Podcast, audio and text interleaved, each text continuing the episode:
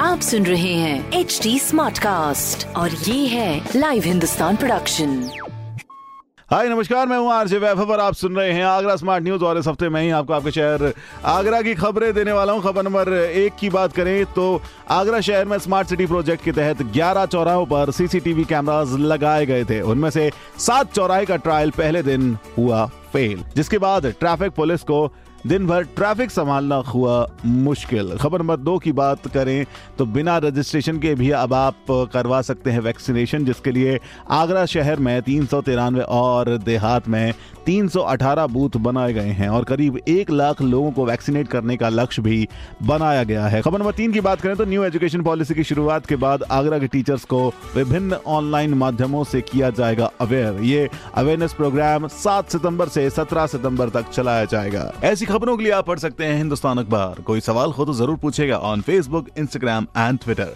हमारा हैंडल है at the rate H T और ऐसे पॉडकास्ट सुनने के लिए लॉग ऑन टू www.htsmartcast.com आप सुन रहे हैं एच डी स्मार्ट कास्ट और ये था live Hindustan production smart cast